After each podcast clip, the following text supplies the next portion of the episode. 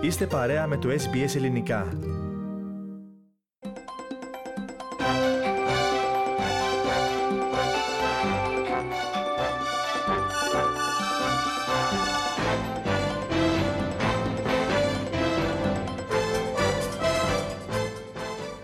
Αυτές τις ημέρες η γνωστή Ελληνοαυστραλή ηθοποιός Μέρι Κούστα ανεβάζει στο Opera House μία εντελώς διαφορετική παράσταση από ό,τι την έχουμε συνηθίσει έως τώρα με τον τίτλο This is Personal. Στη συνέντευξή της στο SBS Greek μίλησε για την παράσταση αυτή. Οι Έλληνες με ξέρουν πιο πολύ σαν Έφη παρά Μέρη. Γιατί τους είχα δώσει την Έφη για τόσα χρόνια. 30 και χρόνια παίζω την Έφη και η Έφη είναι πολύ στη τηλεόραση και στα θέατρα και για πολύ καιρό δεν εγώ σαν ηθοποιός να τους δείξω τον εαυτό μου δεν, δεν ήξερα για, για ποιο λόγο αφού ηθοποιός είμαι.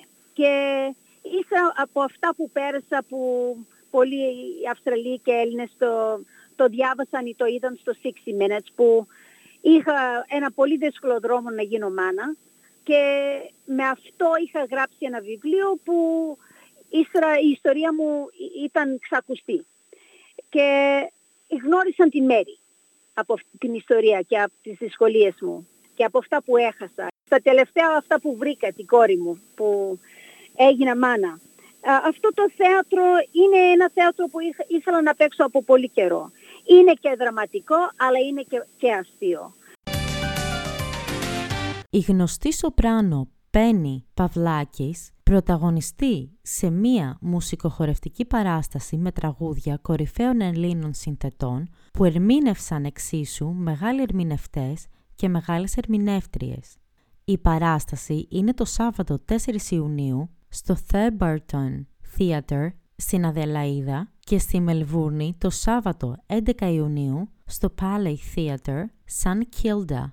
Το πρόγραμμά μας φιλοξένησε τη Σοπράνο για να μάθουμε περισσότερα για την παράσταση με τον τίτλο Greek Legends of the 20th Century. Η ιδέα προέκυψε από έναν μουσικό που είχε έρθει στην Αυστραλία.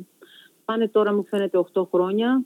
Το όνομά του ήταν ο Andrew Ryu. Αυτός ε, έπαιζε βιολί και ήταν ένας πολύ διάσημος μουσικός και έφερε κάπου 200 άτομα στην Αυστραλία και παίξανε στο Sydney Football Stadium και παίξανε όλα τα μεγάλα, τα κλασικά κομμάτια, είχαν ε, χοροδία, χορευτικό συγκρότημα, ήταν κάτι το φανταστικό. Κάνανε κάπου 10, 10 κονσέρτα, να, πρέπει να φανταστείτε πόσο χωράει το Sydney Football Stadium. Και ήταν packed out.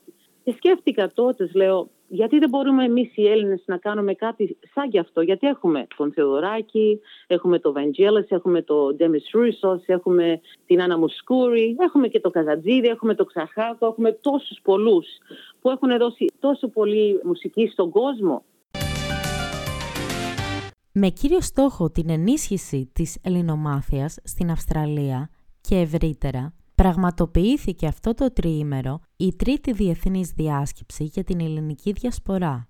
Για τη διάσκεψη μίλησε στο SBS Greek ο επικεφαλής του προγράμματος ελληνικών μαθημάτων στο Charles Darwin University, αναπληρωτής καθηγητής Γιώργος Φραζής. Λοιπόν, οι στόχοι είναι ξεκάθαροι και φαίνονται από τον, από τον τίτλο του συνεδρίου, είναι συγχρονικές και διαχρονικές όψεις της ελληνικής διασποράς. Άρα ο κύριος άξονας του συνεδρίου μας είναι η ελληνική διασπορά διαχρονικά.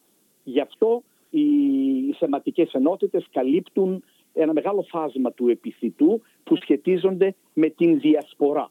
Η μοναδικότητα που κομίζουμε σε αυτό τώρα το τρίτο συνέδριο είναι προσπαθούμε να παντρέψουμε την δυτική εκπαιδευτική παράδοση με θεμέλια ελληνικά, ελληνικών αξιών και ελληνικού πολιτισμού με αυτήν των πρώτων Αυστραλών και πρώτων Ιθαγενών και αυτό φαίνεται καταρχάς στους κύριους ομιλητές μας. Πρώτος κύριος ομιλητής ο οποίος εκπροσωπεί την δυτική παράδοση με την Ορθοδοξία, ο Σεβασμιότατος Αρχιεπίσκοπος Αυστραλίας κύριος κύριος Μακάριος και η δεύτερη ε, ε,